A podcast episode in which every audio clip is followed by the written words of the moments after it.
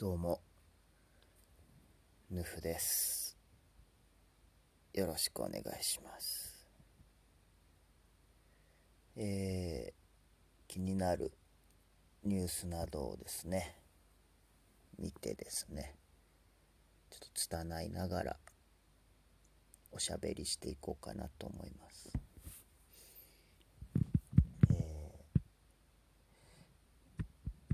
経営努力では限界。芸術団体存続へ制度見直しを。うん。日本フィルハーモニー交響楽団の、えー方にインタビューをしている、えー日経スタイル。あとですね。芸術は自粛できないプロジェクト。酒井花ら参加の舞台構想曲公開、えーダンサーや音楽家映像クリエイターが集いウィズコロナ時代の舞台表現者の活動を応援するプロジェクト。これが YouTube で公開されたといろんなパフォーマンスをしている、えー動画ですね。あとえー道楽を税金で支援しなくてよい文化や芸術に向けられた不要不急に危機感西日本新聞。うん、ま、海外ドイツフランスとかの、えーアーティストは生きる上で不可欠だという、えー文化芸術分野にかけるお金、うん、ですね。事業費や事業費約100万円の即時支援をドイツが。フランスも収入が減少した個人事業者らに月約18万支給、うん。えー演劇や映画関係で働くフリーランスに失業手当を支給する、うん。制度の要件も融和し受給期間が夏まで延長、うん。まあ、こう芸術文化関係ですね、うんの、ま見出しをちょっとパッと読んでみたんですけども。うんなんか線引きというかどこまでこういったものに対して支援するかっていうようなねこととそういう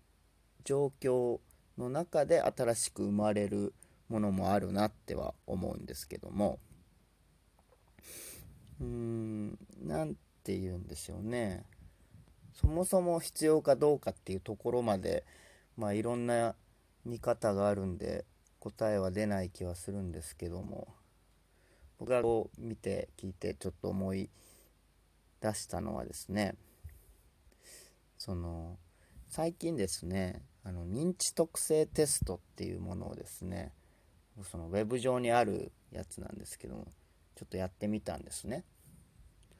そのまあどれぐらい信憑性があるようなものなのかっていうのはあるんですけどその認知特性っていうのはなんか人には五感視覚聴覚味覚嗅覚、えーなんだ触覚があるんですけどもそれで外部の情報を読み取りますと。で80%以上の情報を、えー視覚から吸収すると人はね言われてますが、えー誰もが同じ方法で情報を取り入れるわけではありませんと。まあ、その中であの優位性のある感覚が認知特性って言われるものがあるんじゃないかと、えー外界からの情報を頭の中で理解したり整理したり記憶したり表現したりする方法、うん、なんか見たまま、えーあのそのままの情報をね例えばリンゴとかを見たらリンゴの絵がそのまま頭の中に浮かんでそれで覚える人とこうリンゴってこう文字で思って覚える人リンゴという言葉をねでそうどういう情報赤くて丸くてみたいなことで覚える人とそのリンゴっていう響きとかで覚える音声で覚える人とかがいろいろいるいますよねみたいな。それをタイプ別にしてみましたよと、まあ、一応そのグラデーション的なものでどこが高くてどこが低いでそれが一概にも全部そうとは言い切れないし環境とか成長によって変わるよみたいな。ことを言ってるやつがあってちょっと面白そうだなと思って僕受けたんですよ。でなんか6種類に分かれますよと。なんかカメラタイプ 3D タイプファンタジータイプ辞書タイプラジオタイプサウンドタイプとこういろいろ視覚が優位聴覚が優位あと言語文字で言うあの優位覚えるみたいなね。で僕はやる前はこうよくこう僕映画はうまいねって言われたりするんですね、まあ、そんな自分ではうまいとも思ってないんですけども、まあ、なんとなく確かに書けるから視覚優位なのかなと思ってたんですよ。でいざこう実際受けてみたらですね僕あのむしろ視覚が低くてですねぶっちぎりで低いと。で聴覚言語っていうのがすごく一番高かったんですね。そのそのさっき言ったカメラタイプ 3D タイプっていうのが視覚優位らしいんですけどもそれが20と17しかなくてそのでその聴覚言語っていうのが38ぐらいあって。であとは他は大体その一緒ぐらい20代中盤ぐらいなんですけど自分が思ってたのと違うなと。むしろあの視覚弱かったんだと、うん、まあわかんないです。昔は良くて今変わっちゃったとかもあるのかもしれないですけどでも確かにこのこういう傾向があるよっていうのを書いてあるのを読むと人の顔とかあんま覚えられないんですよ僕。あと道案内とかもちょっと下手というか思えばその絵を描くのは好きなんですけど似顔絵描けないんですよね。苦手なんですよね。なんかこのドラえもんみたいな簡単なのは描けるけど人の顔は覚えあんま覚えられないから久しぶりに会った人とかと喋りだしたら思い出すみたいなね。そんな感じなんですよ。あ確かにそうかもと思ってなんか計算とかもね苦手だし声に出してなんか読む方が覚えるから聴覚優位なのかなと。ラジオとか好きだし人の言い方とかなんか話し方とかが気になるというか、うん、イントネーションとかね。でなんでかなと思ったら子供の頃の記憶で母親に褒められてるの一番古いぐらいほぼほぼ一番古いぐらいの記憶で思い出すんですけど僕はクレヨンを握って白紙にこうぐじゅぐじゅってこうなんかこすりつけてるんですよ。まあ、要は絵を描いてるのを母親がすごい「すごいねすごいね」って「えうまいね」みたいなこと言ってもらってる記憶があるんですね。で多分それだと思うんですよその褒められてる音声をこう思い出すからやっぱ聴覚優位な気がするんですけどそれが絵を描いているもしかしたら母親が視覚優位なのかもしれないですね描いてることをすごい言われるからこれをしたら褒めてもらえるって脳にこう刻み込まれてるからどんどんこう絵を描いていくっていうのをこう覚えていったというか。で状況に迫られてそれを伸ばしていったみたいなこと。だからまあめっちゃうまくないけどある程度絵を描けるようになったの。そういうことなのかなと。ある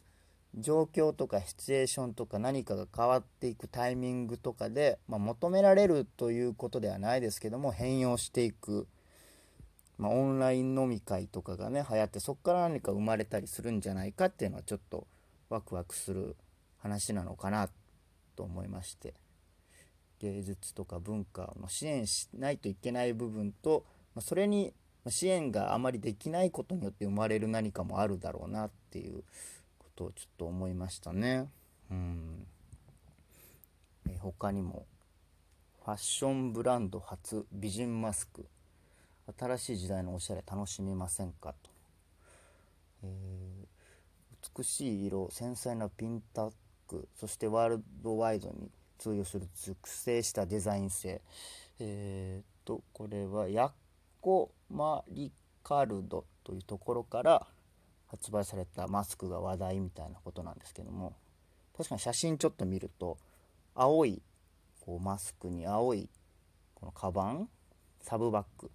青いスカートを履いて白いシャツ着てるモデルさんがこういるんですここまでこう着こなすかついにこのおしゃれマスクみたいなのもここまで来たかっていう感じですね。で僕これ見てちょっと思いまして。これこそその状況によってこうマスクっていうものがどんどんおしゃれアイテム化していくっていうね。うん。それによって変容していったんだなっていうのが分かってちょっと面白いですしあとちょっともう時間がそろそろなくなってきたんですが。PS5 があのどういうなんですかデザインがねあの発表されたんですよね。うん、でなんかサイズ感もすごい今までのやつと比べて大きいらしいですね。いろんな、まあ、データ容量とかの関係性だと思うんですけどもでっかくなってると。でなんかあと自撮り機能とか結構進化してるらしいですね。で大きくなるんだっていうのがねちょっと面白いですね。あのこれもだから必要に迫られていろんな情報を詰め込んだり機能を詰め込んだりするかそうなっていくっていうのもそれによって変容していくっていう点で面白いですよね。えー、ちょっとそんなもうちょっと喋りたいんですがあんまり時間がないので、まあ、そろそろ終わりかなという感じで。そうですね。全然いつもこの10分割とギリギリになっちゃってですね。もうちょっと短く話せればいいのにっていうのが僕自身が全然環境適用できてないですね。うんなんか喋りとかが気になるって言ってたけど自分の喋りは全然収められてないという。何が聴覚優位だっていう話なんですけどね、うん。